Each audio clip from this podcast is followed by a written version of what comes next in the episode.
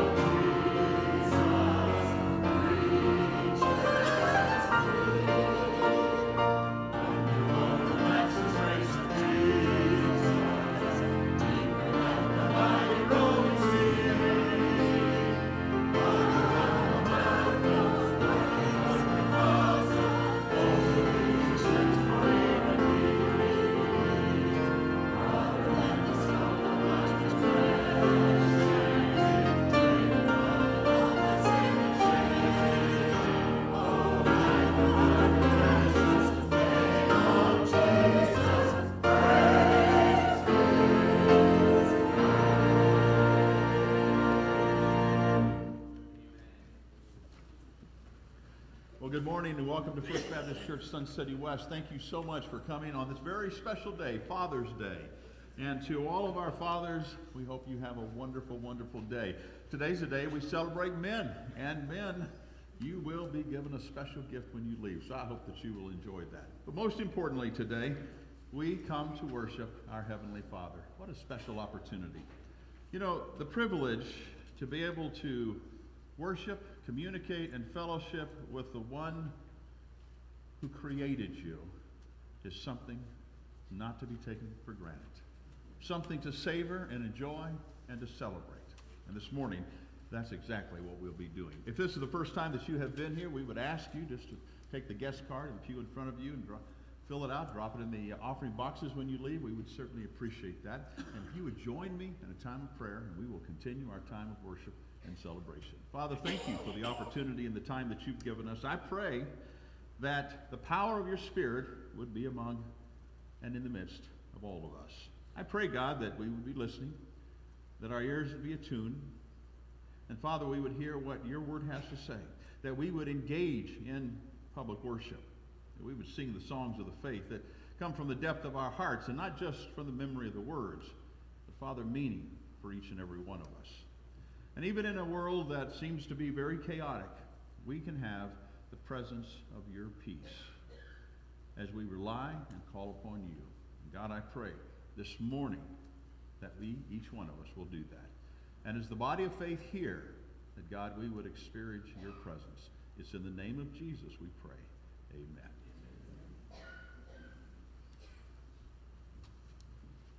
Redeemed, how I love to proclaim his child and forever I am.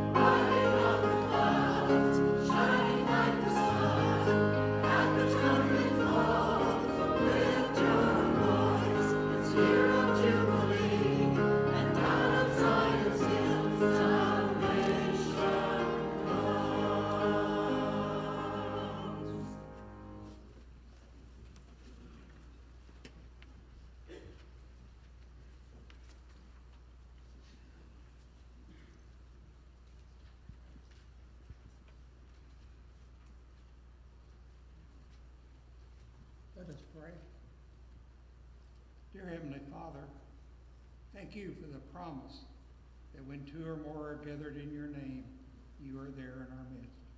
Lord, we welcome you among us today. Today we ask you to bless all fathers for the many times they reflected the love, wisdom, and mercy that you exemplify in your relationship with us, your children. Bless all fathers as they care for their families. Give them strength and wisdom, tenderness and patience. Support them in the work that they have to do, protecting those who look up to him. As we look to you for love and salvation through Jesus Christ, our rock and defender. Amen.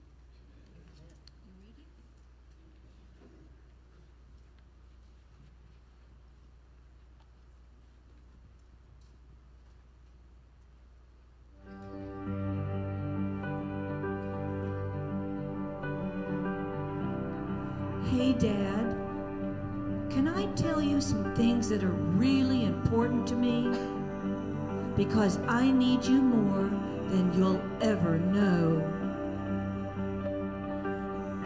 I need you to be near me because life can get so lonely.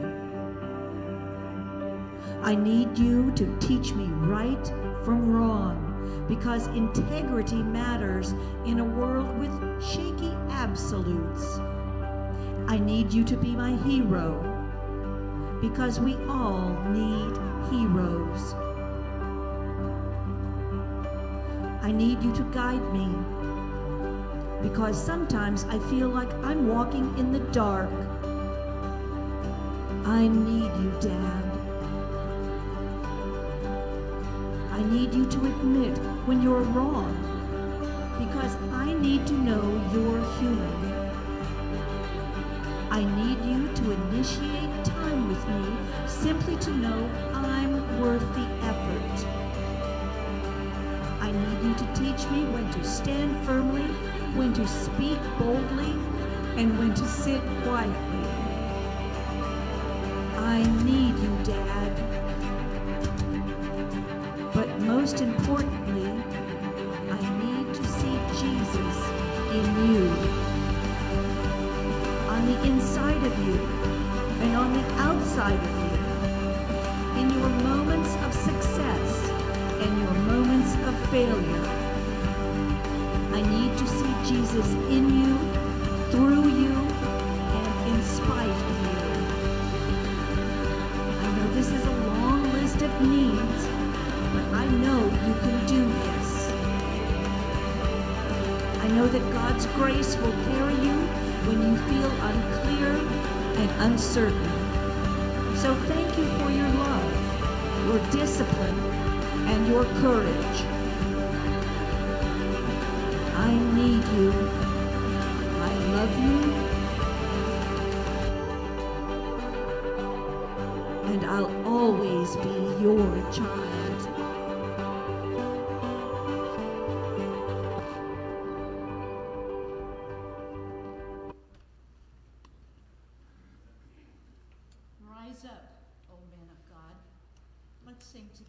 Together. And I would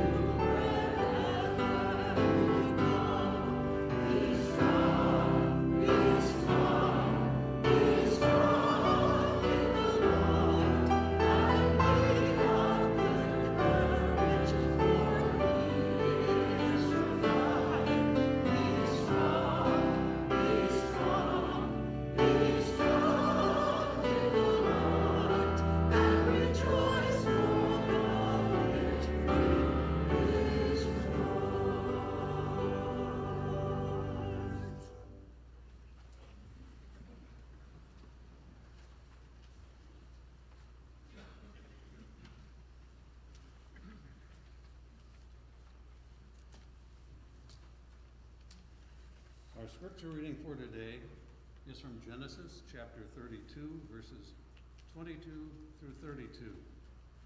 Please join me in the reading by following along on the screen.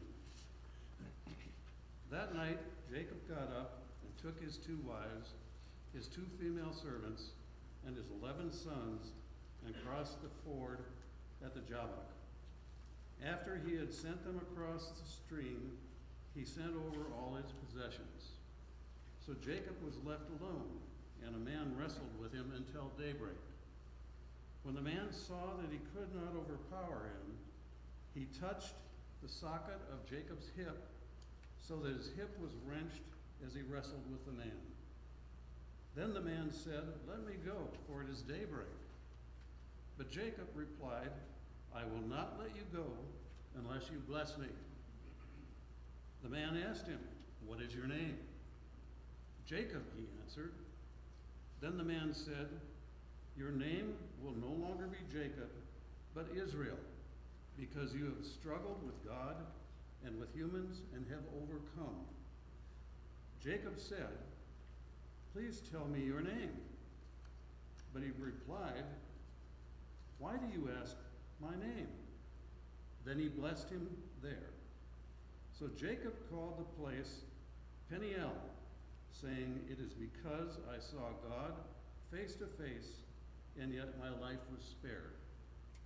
The sun rose above him as he passed Peniel, and he was limping because of his hip.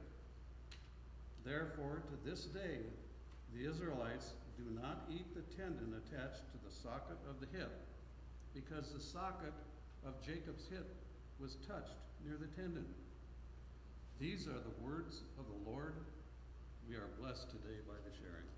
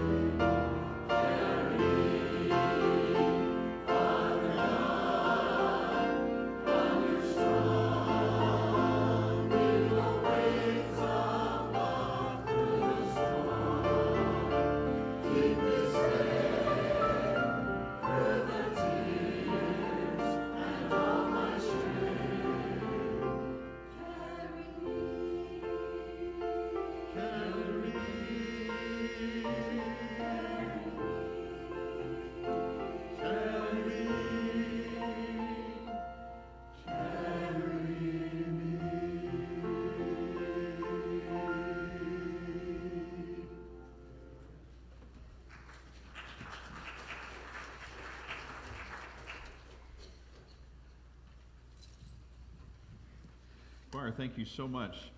We are looking forward to the patriotic musical next Sunday at 10:30, and the great hot dog picnic afterwards. It's going to be a great time of honoring God and challenging each one of us in this nation to follow God.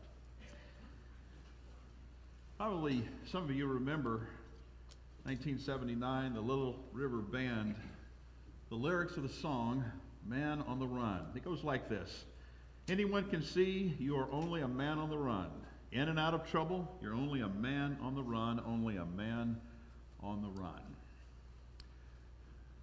I think that might could speak to most of us in here at some point or another in our in our lives. There have been some times that I'm sure that you have found yourself maybe on the run, running from something, trying to avoid some kind of responsibility or some circumstance, some event in life. I believe that ours is a generation that lives on the run. It's almost like to the next best thing. Always avoiding some things because it's just right in the front of us, and we just don't want to have to deal with it. Our subject today is Jacob, and he lived like that. He literally was born on the run, trying to outdo his brother Esau. From the very get go, Esau, his brother, well, he ran from him. He ran from his father in law, Laban. In reality, he was running from himself. And yet, there came a time when Jacob ran out of resources and he came face to face with God. The night that we're going to talk about this morning was a life changing wrestling match. And some of you have been through those with God. It might have been years ago. Some of you are still going to go through that in the future, where you and God struggle and wrestle over what His desire is for your life,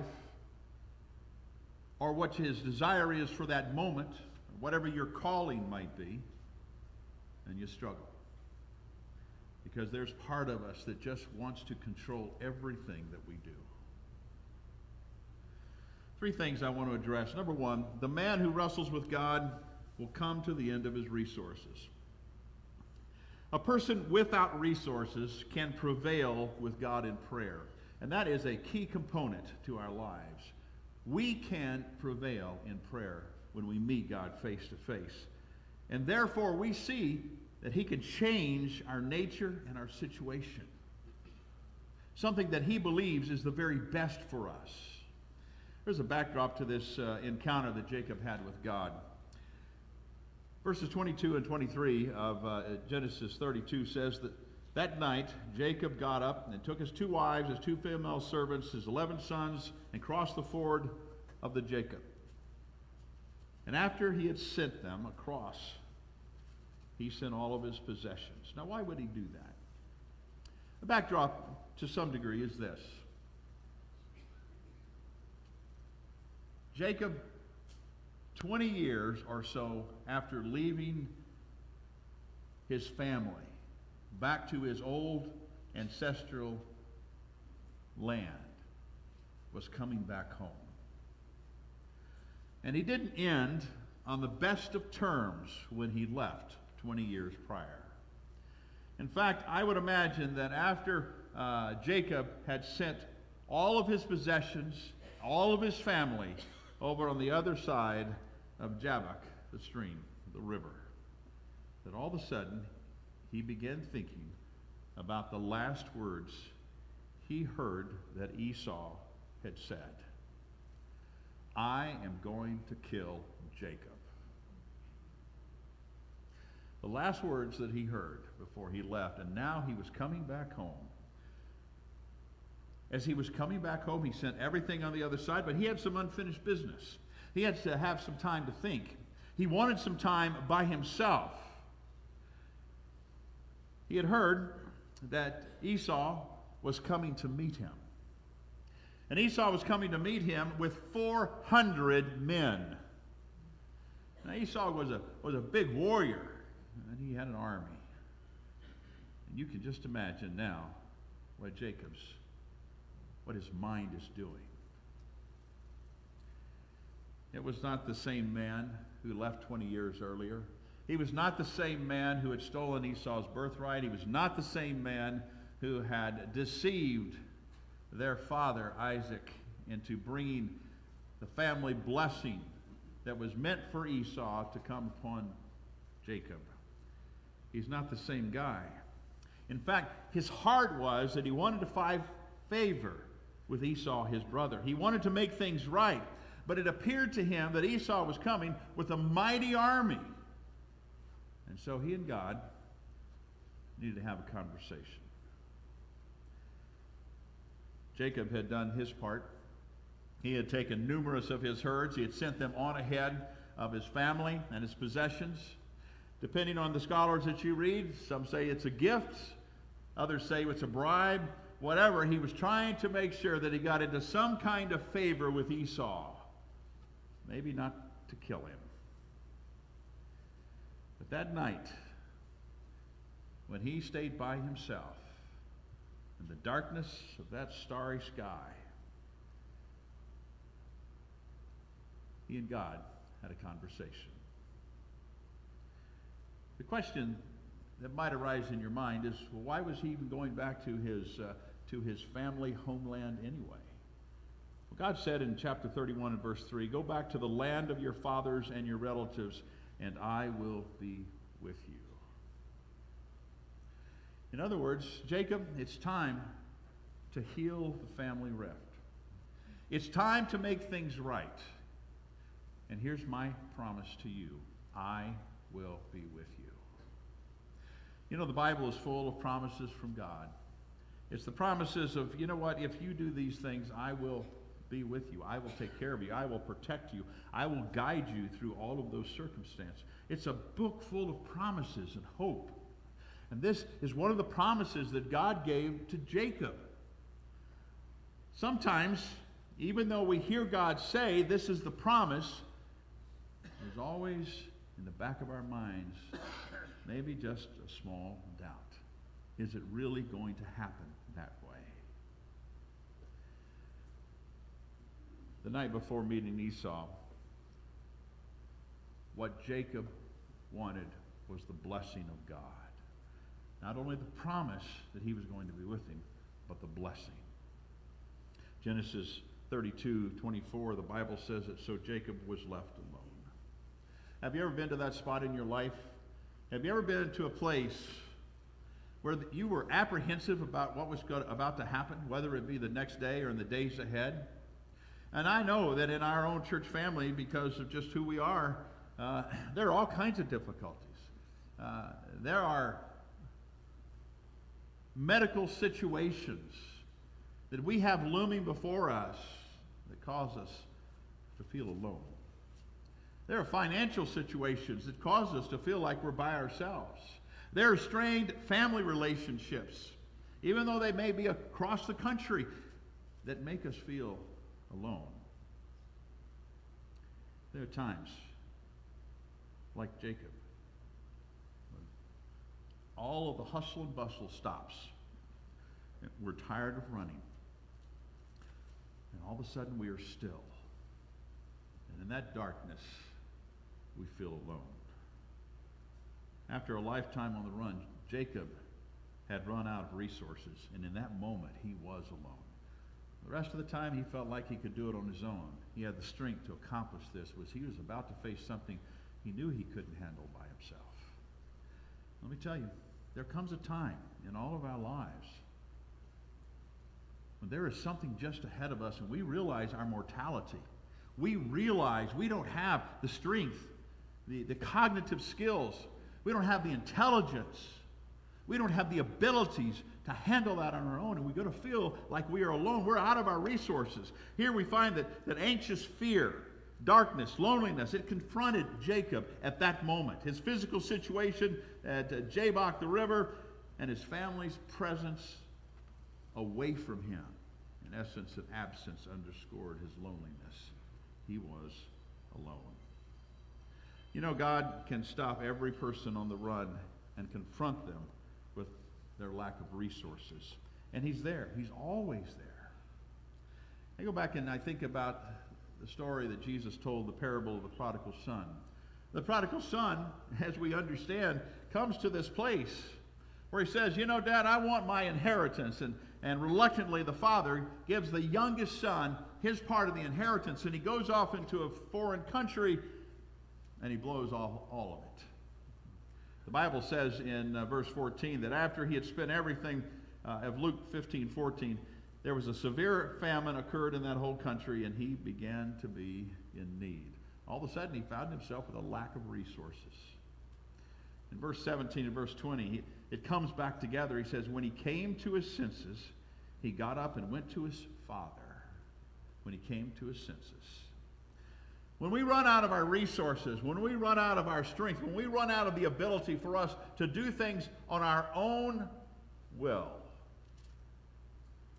and we can no longer move forward, it's then we come to our senses and say, you know, I don't have to. God has given me these promises. And that's what the son did. He had wrestled with bad choices through the early part of his life. He even tried to, to get a job to make up for it. The problem is that there was still strained relationships. He was still running away until he finally stopped and said, Why am I hitting my head against a wall? And so he came back to the Father. And that's what Jacob was doing. Jacob had been running his entire life, but finally he came to the place in the darkness of that night alone that he and God were going to have this encounter. Secondly, we find that the man who wrestles with God may encounter God in prevailing prayer. I mean, spending a lot of time in prayer. It's giving it, our entire being to prayer. We can have that encounter with God that we begin to understand, and God is able to enlighten us to the place where He wants us to be. In verse 24, the scripture says So Jacob was left alone, and a man wrestled with him till daybreak. Some versions have the special heavenly visitor. Not a one of us likes to be startled by something or someone we don't know. But here Jacob was with his heavenly visitor. And the struggle was just about to begin. D.L. Moody defined prevailing prayer as a prayer that involves the whole of our being. In essence, it's basically praying with your whole body, being, soul, spirit. It's not a Sunday school's prayer that, uh, that we just quickly say, well, you know, help us this morning to learn the lessons that we can learn. It's not a meal that you take around the table, thanking God and blessing Him for the food. It is a time that you get together with God and you are in the midst of every aspect of your body, every sense of your body, laying it before God and saying, God, there are things that I don't understand. There are things that I don't appreciate. There is chaos in my life, and I want to know where are the promises that you have for me. You think, wouldn't that be offensive to God? It's not offensive to God. God created you, He can handle anything. He can handle your criticism. He can even handle your saying you don't believe in Him. Breaks His heart. But He's God. We're not.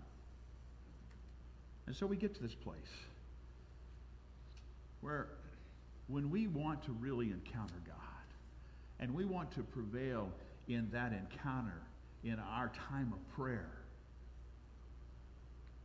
that God is ready for that. He wants that because it's going to be meaningful and it's going to change your life forever. That's what Jacob did that night when he was left alone. There's some things to settle. There was certainly some conflict ahead in his mind. There was something that had to be changed. And so this mysterious night hour visitor wrestled with Jacob. Now it's uncertain who was actually wrestling with who. But what we do know is that Jacob wrestled with a visible manifestation of the invisible God. Jacob's redeeming character trait was a determined and undeniable desire to know the blessing of God. That's what he wanted. He wanted and he was determined and he was not going to turn back at any way until he got that. Do you know anybody like that? Hmm? Might be you. Might be somebody else. That's kind of that's kind of the trait of my youngest daughter. From when she was just little, she had this, this determination. whatever she did, we weren't going to be able to help a whole lot. She was determined. Well, Jacob was determined to know the blessing of God. That determination, that undeniable desire, and for him to know the blessing of God was going to speak volumes. And so we find it as the, uh, as the wrestle match continued on that Jacob actually did prevail. But the visitor marked Jacob with a blow to his thigh. You see, God wanted Jacob to know that he was in a match with a power greater than Jacob was, and he marked him for life. But there's also this understanding that Jacob, in the midst of his determination and his hunger to know the blessing of God, that God appreciated that. And there was a change in the life of Jacob. You see, Jacob was determined not to let go until God blessed him. And I think to some degree there is, in my mind at least, parable in the New Testament that speaks to this.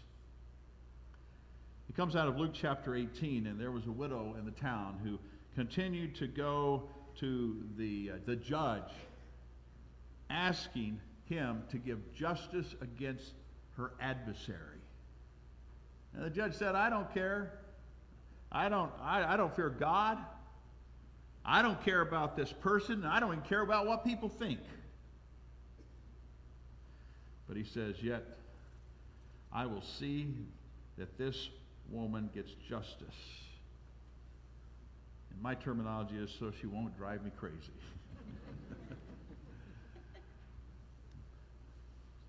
that is persistence, that is determination. Jesus said as he concluded that parable, he said, And will not God bring about justice for his chosen ones? And I tell you, he will see that they get justice. There's a promise there. God is saying, listen, I, persistence, determination, those are good character traits, especially if you're seeking the desire and the heart and the will of God in your life. What His purpose for you is. You fight with that. You give that kind of, of effort and that with, with all the tenacity that you can. Persistence and determination are key elements in prevailing prayer. A prayer time with God, when you wrestle with what God's desire and purpose is with you, when, when you meet God face to face in the power of God's Spirit, and you wrestle and say, God, this is what I desire. Some people think you cannot change the mind of God, but the reality is, He shows. With your persistence, your desire, to want to do His will and achieve His purpose, and He will bless you and empower you to accomplish just that. Like the widow in the parable, Jacob put his whole being into this conversation and this wrestling with God's visitor. And I'm wondering, I'm asking you, when was the last time that you had that kind of wrestling match with God? Is it time for you to prevail in prayer? Is it time for you to go eye to eye and face to face with God and say, God, this is something that I believe with all of my heart and should be accomplished, and it's according to what your scripture has to say. God, I want to see this happen in my life or somebody else's life. To put everything we have into it, the essence of our entire being. If we do that, we're going to encounter God. The last thing that I want to speak to is concerning the man who wrestles with God. may experience a changed life through prevailing prayer. So, when we come to God with this determination to lay out our desire before Him, to try to work through our anxieties and our loneliness, the darkness that we might be in, the, the times that we have, have tried to skirt Him or run away from Him and, and come before Him and say, Let me explain, let me, let me give you an understanding of where I'm coming from. The heart of God reaches out and says, I want to hear you. And I want you to be open to hear me.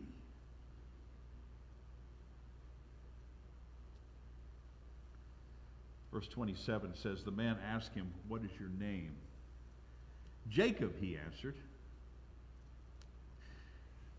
You know, it was at this point in this conversation and this wrestling match with God that Jacob had to own who he really was. In other words, when you go face to face with God, you have to really come to a place where you say and realize, okay, here are my failings. I'm going to be transparent before God, and I am working through this process of trying to understand why things are the way they are, or trying to persuade Him this is the way things ought to be. I've got to own up to who I am. Jacob had to do that. He was a trickster, he was a deceiver. If you go back and remember Genesis 27 27, and I used this illustration on Mother's Day. Jacob, and in particular his mother Rebekah, because she favored him over Esau. That was her one great flaw, if you remember. Rebekah wanted Isaac to bless Jacob and not Esau. Always goes to the oldest child, the family blessing. But you remember that Rebecca, she made exactly the, the right meal that Esau would of, of wild game. And she had Jacob put on some of Esau's clothes. Even, even put some, some uh, wild uh, animal skin on his arm so because Esau was hairy. Isaac couldn't see. And so when he ate the food, and when he, he touched his arms and hand, and when he gave Jacob a kiss, he could smell Esau's smell. And Jacob said, Yes, I, I'm Esau. And so Isaac blessed him. And so Jacob had stole the birthright of Esau. He stole the blessing, the family blessing, which in that day and time was huge. And so now, now Jacob is having to face that. He knows the next day he's going to face Esau with 400 men. He's coming before God, and he has, he has to, in this conversation, be transparent. My name is Jacob, the trickster, the deceiver. Here was Jacob, a determined man. He was considered a ruthless man, a, a, con artist, a liar, a manipulator. You go through an, an entire uh, list of descriptions. But in fact, the name Jacob not only means deceiver, but it literally means grabber. He always wanted to take things. But here, on this night, when he owned who he was, and only then could he disown who he was and become someone new. When we meet God face to face and we wrestle with Him, We can't deceive him because he knows it all. We have to come to the place to say, okay, you know everything about me. I'm going to be transparent. I am a deceiver. My name is Jacob, the deceiver. I live up to my name. He owned that. And when he owned that, he could disown it and say, I don't want to be that anymore. That is the beautiful picture of forgiveness. That when we meet God and we own up to the things that we have done wrong, it doesn't matter how far back it goes. Here it was over 20 years. But God will forgive us. And we can become someone new. And it doesn't matter if we're retired or not.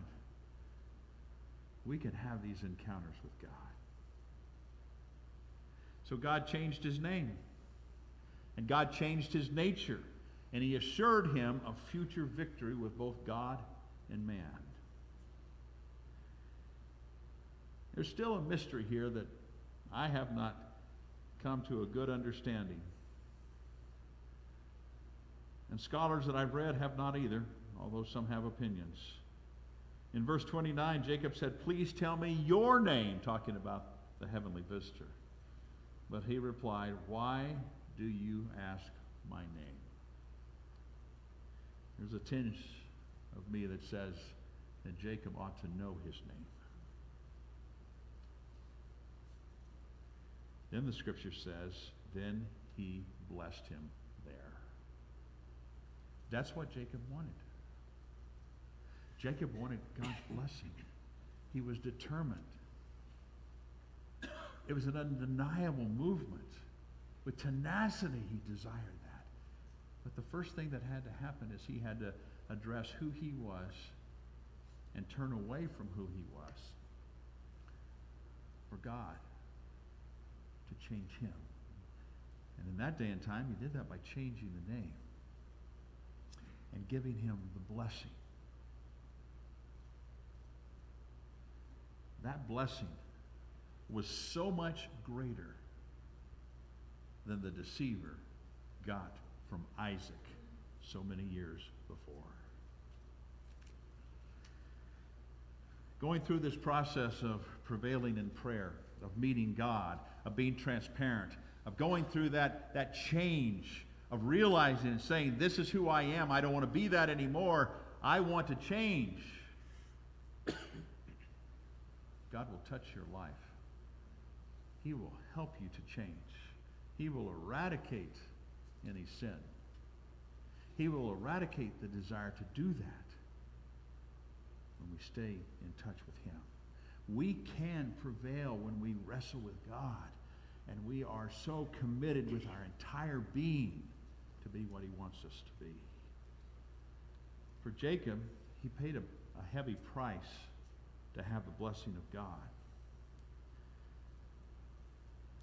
When that heavenly visitor touched the socket of Jacob's hip, it was wrenched.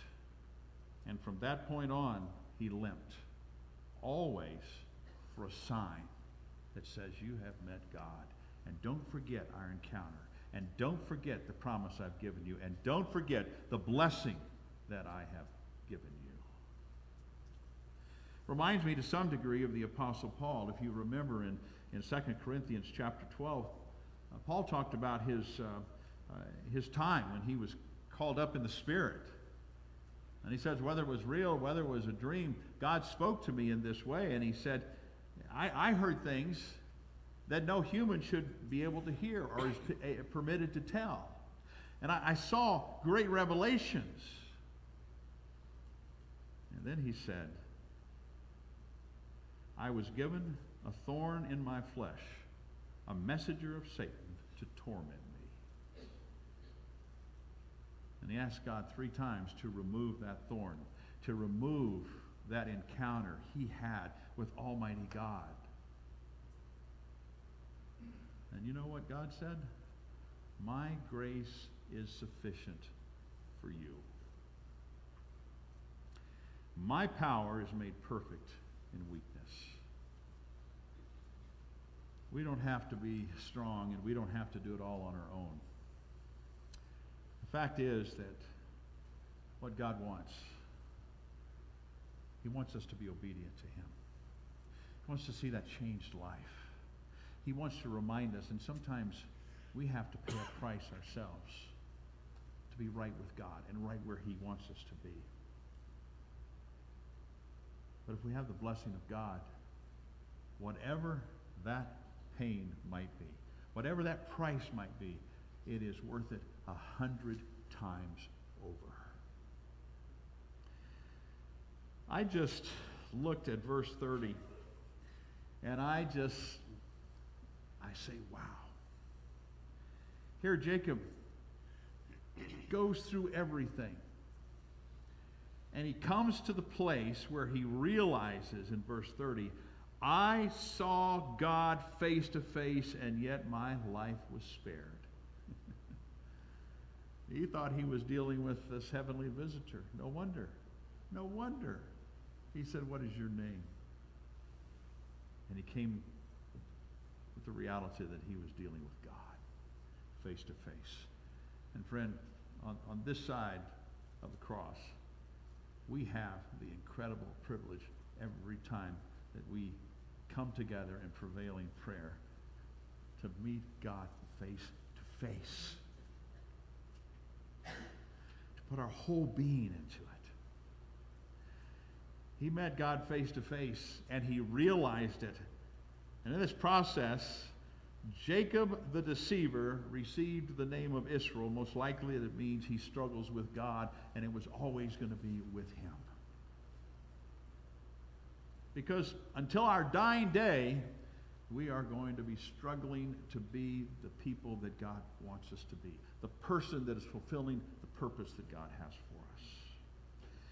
I think that the, probably one of the most important events that took place was in verse 29 when the scripture says, when it was all done, that God blessed him there. Don't you want to be blessed by God? And I'm not talking about in some um, uh, an ordinary way, mystical way. I'm talking about a true blessing from God that says, listen, I promise you this. I'm going to be with you. It's not going to be easy in this world. And I'm telling you, you're going to go through all kinds of things, but I, I am going to be with you. The creator of the universe will continue to be with you every single moment of the day. You know, anyone can experience a change in nature and a situation through an encounter with God in prayer. But that's what we need. We don't need to be on autopilot. I gave my life to Christ back when I was 12 years old, and, uh, and I, I've known him ever since, and, and I've uh, just lived my life, and here I am. What impact for the kingdom have you made? What, what purpose has God used you to accomplish in this world? And this is just this is just a temporary world. There's one coming that's just indescribable. Frederick Buechner characterizes Jacob's divine encounter at Jabbok River as the magnificent defeat of the human soul at the hands of God. Where Jacob, who was the deceiver, came to this place of humility,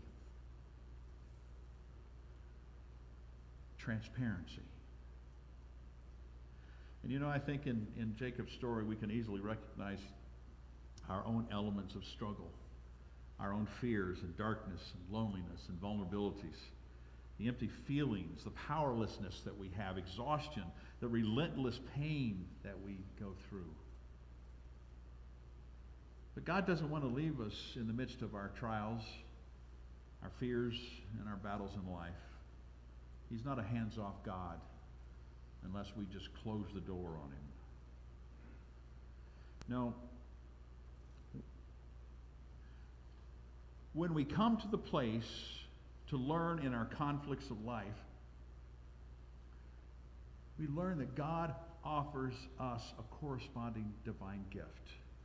We have these encounters that are most difficult. God has a gift for us to guide us through. You see, it's, in Him that we can receive the power of conversion and transformation by Christ coming into our life. The gift of not only our surrender to Him, but also the freedom that that surrender gives us in Him. The gifts of endurance and faith and courage no matter what. In the end, Jacob does what we all must do. He, he's got to come face to face and confront his failures, his weaknesses, his sins, all the things that are hurting him, all the things that he was running away from through his life. And he faced God. And that's what we have to do. We have to, to turn, come to an understanding that we have failed, and acknowledge them. That we're weak, we're not strong. We have sinned, we've disobeyed Him. And it hurts. There are a lot of things that hurt. But God says, I'm going to take care of that if you will come to me. We learn from this incredible incident in the life of Jacob that our lives are never meant to be easy. I never have understood where Christian people think once they give their life to Christ, it's smooth sailing forever. Never does the scripture ever, ever say that. What it does say is that God will be with us through all those difficulties. This is especially true when we take it upon ourselves to wrestle with God and His will for our lives. That is the hardest struggle because every single one of us really would like to have what we want done in our lives. We, we want to accomplish things, and, and sometimes we figure out a way to justify them and say, well, God wants me to do this. Well, if, if it's not what His desire and His will is for you, which is very clear in Scripture, very clear by what the Spirit of God is saying and how it relates to what Scripture says, then when we wrestle, we all of a sudden come to a place that life is not easy. I've alluded to the time when, when God called my father preach. And he struggled with that and he didn't want to do it over the years. Finally, 13 years after God had called him, through a series of events, my father said, Okay, God. Man, those 13 years, they were trials. We also learned that as Christians, despite of our trials and our tribulations, our strivings in this life are never devoid of God's presence. When we're in the darkest depression, the most discouraging time, the greatest spiritual battles, God is in the midst of us, even if we don't hear Him or we don't feel Him, He is there. His blessing inevitably flows and follows in the midst of that struggle. And those struggles can be messy and they can be chaotic. But you see, real growth experiences always involve struggle and pain. The way we grow the most, especially spiritually, is when we struggle and we have those pains. It's difficult, it's hard, but we grow through them in the greatest degree. Jacob's wrestling with God at Jabbok that very night reminds us of the truth that though we may fight God and His will for us in truth, God is very good. And He wants the very best for us. He wants the best for us more than we want the best for us. And as believers in Christ, let me tell you, we may struggle with Him through the loneliness of the night, but by daybreak, His blessing will come. When you look at Jacob, you realize what took place. The blessing that God gave that night, by the time the morning came and he met his brother Esau, his brother Esau gave him the biggest hug. He didn't want all those herds. He said, I got my own.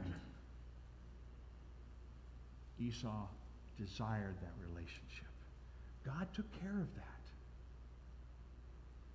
if you'll just let go, own up your struggles to God, Ask Him to help you take care of them. Be obedient to the desires and purpose that He has for you. I promise you, you will receive the blessing of God greater than you ever anticipated or could imagine. Father, I pray as we move into our time of invitation that you would just help us with this encounter of Jacob that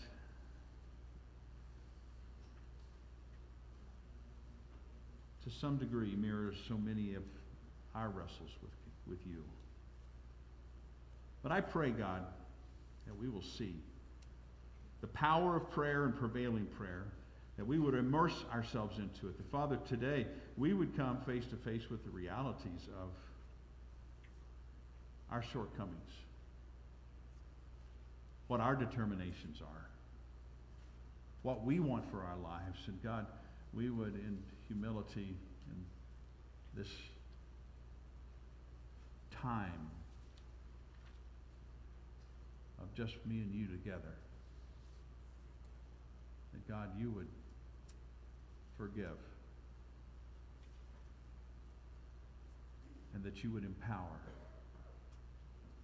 And that you would transform. And that you would help me. That God, you would help each person here today. When we come before you in that humility, that we would receive your blessing. And Father, our lives would change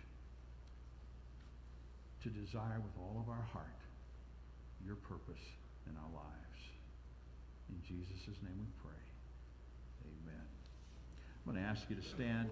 We're going to sing our invitation hymn. There's a decision God wants you to make today. We ask you, I'll be at the front. You come and make that decision public, or you can make it just you and God where you're standing in this time of singing.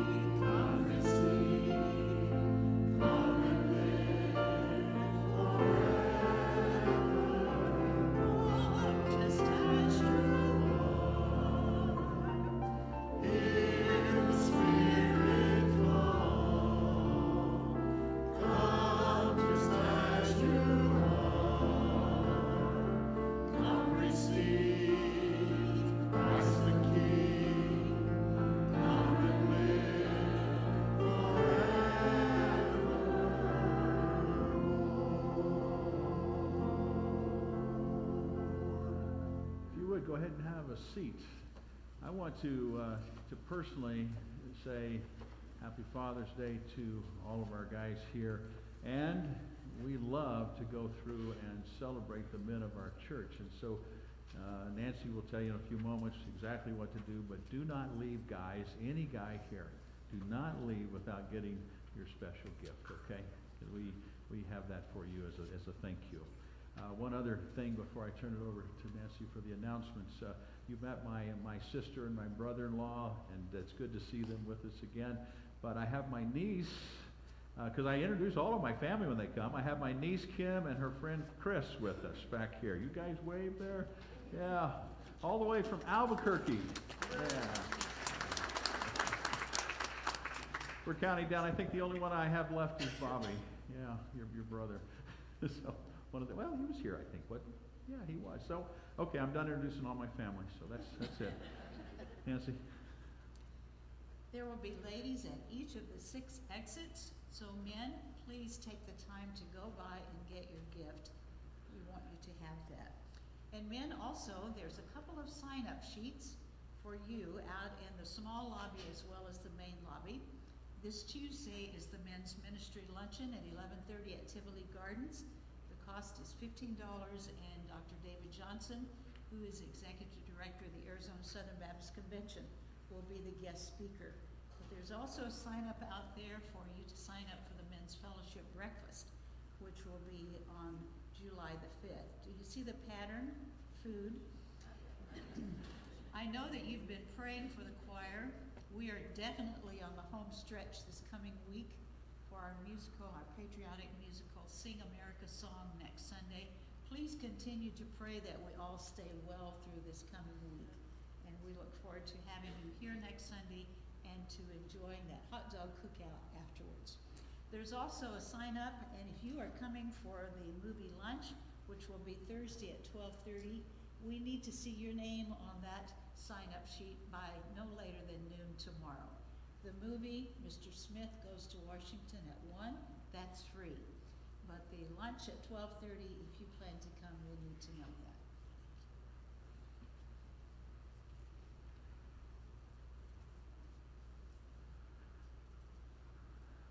Phil, Mary Beth, why don't you come on up if you would?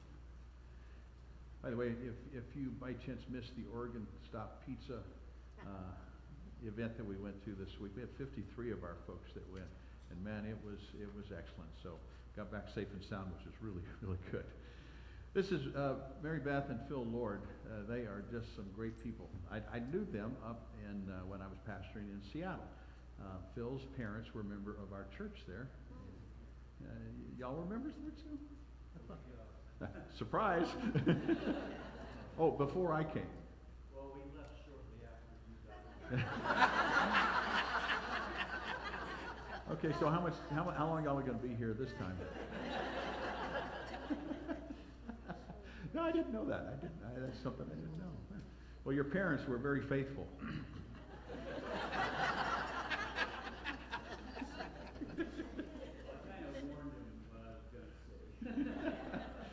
These are great folks, and I tell you, they have been uh, already engaged in, in a number of our ministries, and we so appreciate that very much.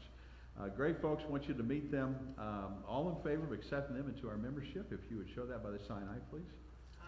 And again, that would be no, no no's. That's good. All right, that's good.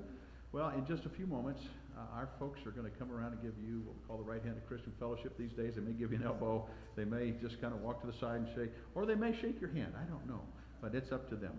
But in just a moment, they're going to do that, and they're saying two things. Number one, welcome to your church family here. And secondly, we're going to be walking beside you and praying with you in these days ahead. We'll look forward to that, okay? All right, okay. You guys hang tight here, and uh, Carol, would you mind coming and standing? Debbie, are you coming? She's coming. Doing something else, okay. If you'd come and stand beside Mary Beth, I, I'm not, I don't know everything going on here. Yeah. Would you please stand as Debbie Roberts, who is co-team lead of our Stitches of Love ministry, comes to lead us in our